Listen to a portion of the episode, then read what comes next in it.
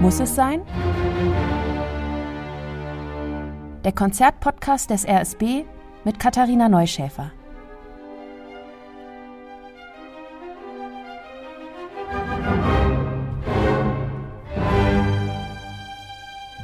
Klavier, mehr Klavier und noch mehr Klavier.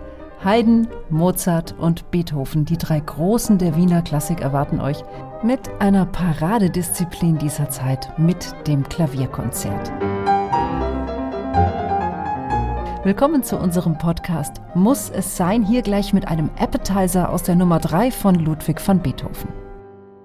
Ich muss wirklich zugeben, ich bin einigermaßen begeistert. Drei Klavierkonzerte an einem Abend. So fett Klavier bekommt man selten in einem Anlauf. Das ist wirklich super für alle Klavierfans, ja sowieso. Es ist aber auch deshalb schön, weil man hört, wie Haydn, Mozart und Beethoven stilistisch aufeinander aufbauen und wie sich die Gattung Klavierkonzert entwickelt.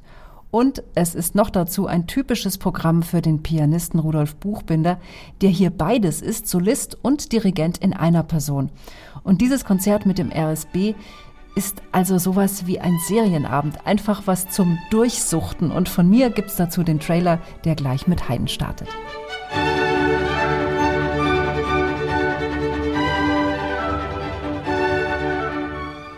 Das hier ist der erste Satz aus dem Klavierkonzert Nummer 11 von Joseph Haydn. Das Orchester fängt an, das stellt erstmal das Thema vor. Und spürt ihr das? Diese Leichtigkeit und wie federnd das ist, das macht einfach gute Laune. Und jetzt kommt das Klavier.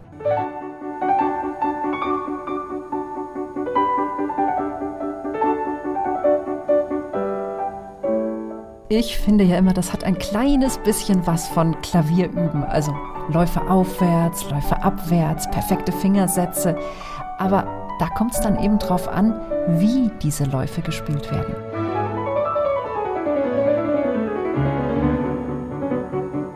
Erst wenn die einzelnen Töne perfekt ausbalanciert sind in Lautstärke, in Länge, in Klang, in Anschlag, erst dann wird eine schimmernde Perlenkette draus. Oder hier, Achtung, jetzt kippt das Ganze ins Moll. Achtet mal darauf, dieses Motiv, das spukt jetzt um uns herum. Diese Stelle, die mag ich total, weil das ist wie eine ganz lange Echoreihe.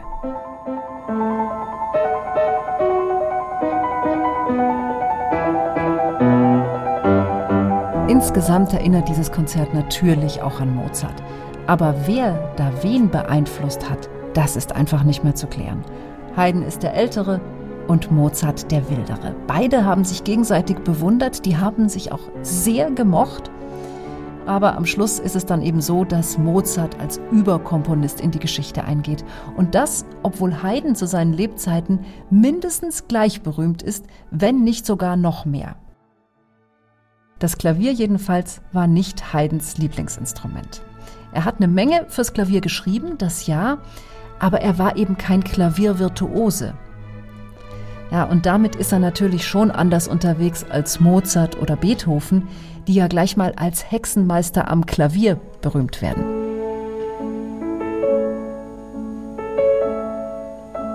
Und schon sind wir im zweiten Satz. Ich finde, das ist was für Schneeflockenbeobachter, würde ich es jetzt mal nennen. Also für die, die Lust haben, genau hinzuhören und die Schönheit im Detail zu entdecken. Dritter Satz mit ungarischem Flair steht auch in den Noten drin, ist vielleicht ein Tribut an Haydns Arbeitgeber, die ungarische Fürstenfamilie Esterhazy. Hier haben wir das Thema.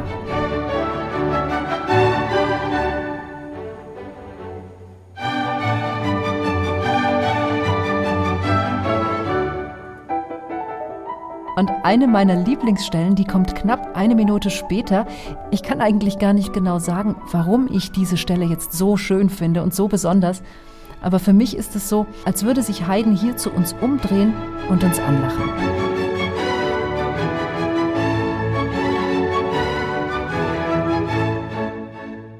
Macht einfach ein gutes Gefühl, finde ich.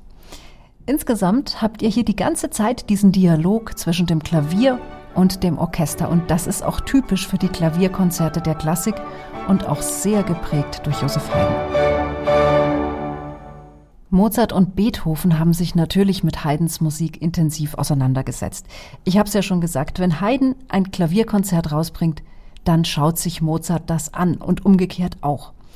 Deshalb ist es aber auch so spannend, wenn wir jetzt in den Mozart einsteigen. Bei vielen Mozart-Konzerten ist es so, dass man da schon eine ähnliche Leichtigkeit raushört wie bei Haydn. Das ist so eine Art Zeitgeist, den hört man da. Aber was jetzt kommt, das ist ein Sprung in eine andere Sphäre.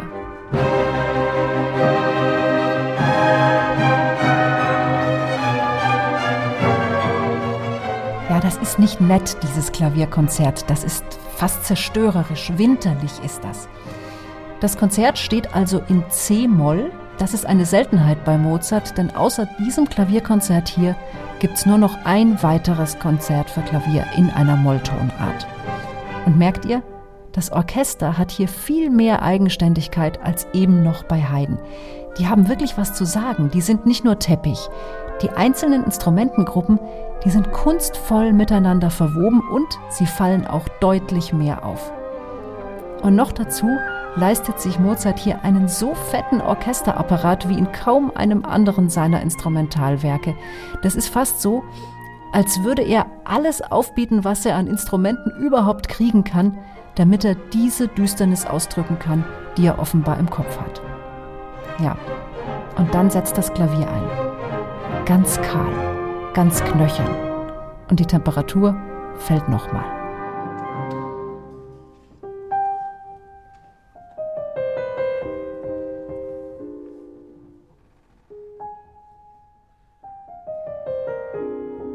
Mozart ist ja ein Meister des Klavierkonzerts. Er hat die sich auf den Leib geschrieben um das Publikum zu begeistern. Und immer ist da diese Sanglichkeit, also diese Melodien, die genau so auch in einer seiner Opern vorkommen könnten. Da ist immer dieser lange Atem mit drin.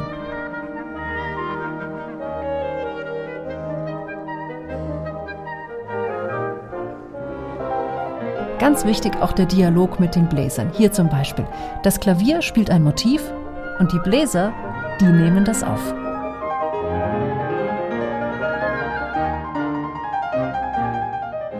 Und dann kommt der zweite Satz. Es gibt viele Meinungen dazu. Manche sagen, dass er eine heile Welt darstellt, wo alles gut ist. Ja, ich weiß nicht recht. Vielleicht ist es eher ein sich unter einer warmen Decke verstecken oder auch ein sich einfach abwenden von dem, was man nicht sehen will. Der dritte Satz ist mein Favorit in diesem Konzert. Es ist ein Variationssatz. Zunächst mal gibt es dieses Thema hier.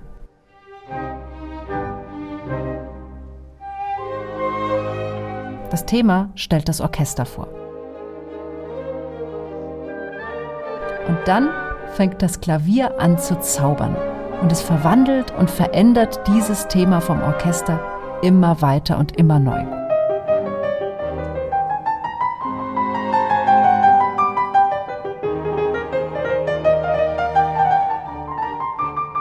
Von der Kompositionstechnik her orientiert Mozart sich hier an der Vergangenheit. Er komponiert nämlich kontrapunktisch, so wie es zum Beispiel auch Bach gemacht hat.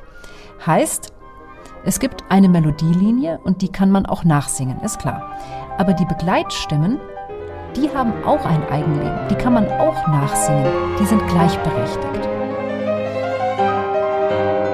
Ich liebe ja diese Variation hier. Das ist sowas, wo Mozart einfach mal über seine Zeit hinauswächst. Jetzt stellt euch vor, dasselbe Publikum, das an einem Abend noch das ja vergleichsweise brave Heidenkonzert von vorhin gehört hat, hört am nächsten Abend das hier. Was müssen die gedacht haben? Wie wild muss das gewirkt haben? Aber was die denken, das ist Mozart sowieso vollkommen egal. Er bleibt bei sich und bei dem, was er zu sagen hat. Bei aller Düsternis baut Mozart dann aber doch einen Lichtmoment ein. Ja, aber es bleibt ein kurzer Ausflug ins Licht, denn das Konzert kehrt mit seinen letzten Tönen dann doch wieder zurück in den Schatten.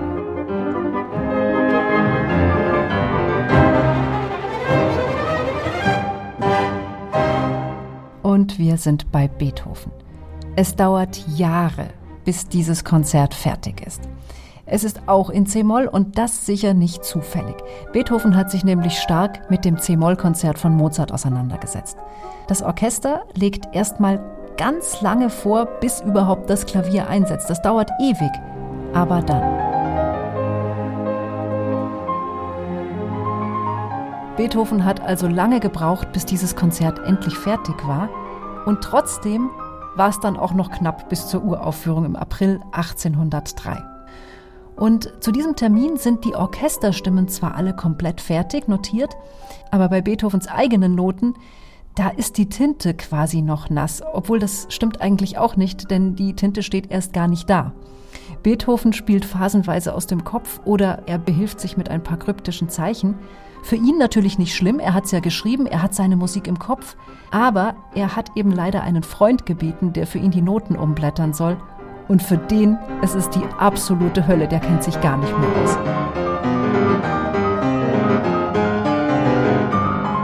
Und es heißt, dass sich Beethoven später weggeschmissen hat vor Lachen, wie übel der Freund neben ihm auf der Klavierbank gelitten hat. Ja, man kann sich's vorstellen.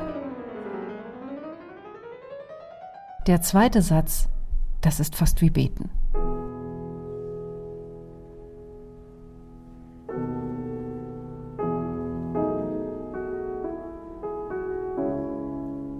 Das Klavier ist mit sich allein und auch in der Welt allein irgendwie.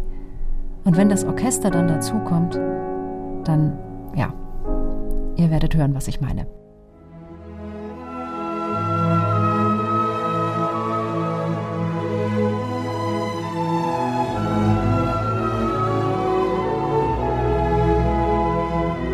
Beethoven ist ja mehr so der Typ für die ganz großen Ausschläge auf der Stimmungsskala. Das beweist auch der dritte Satz.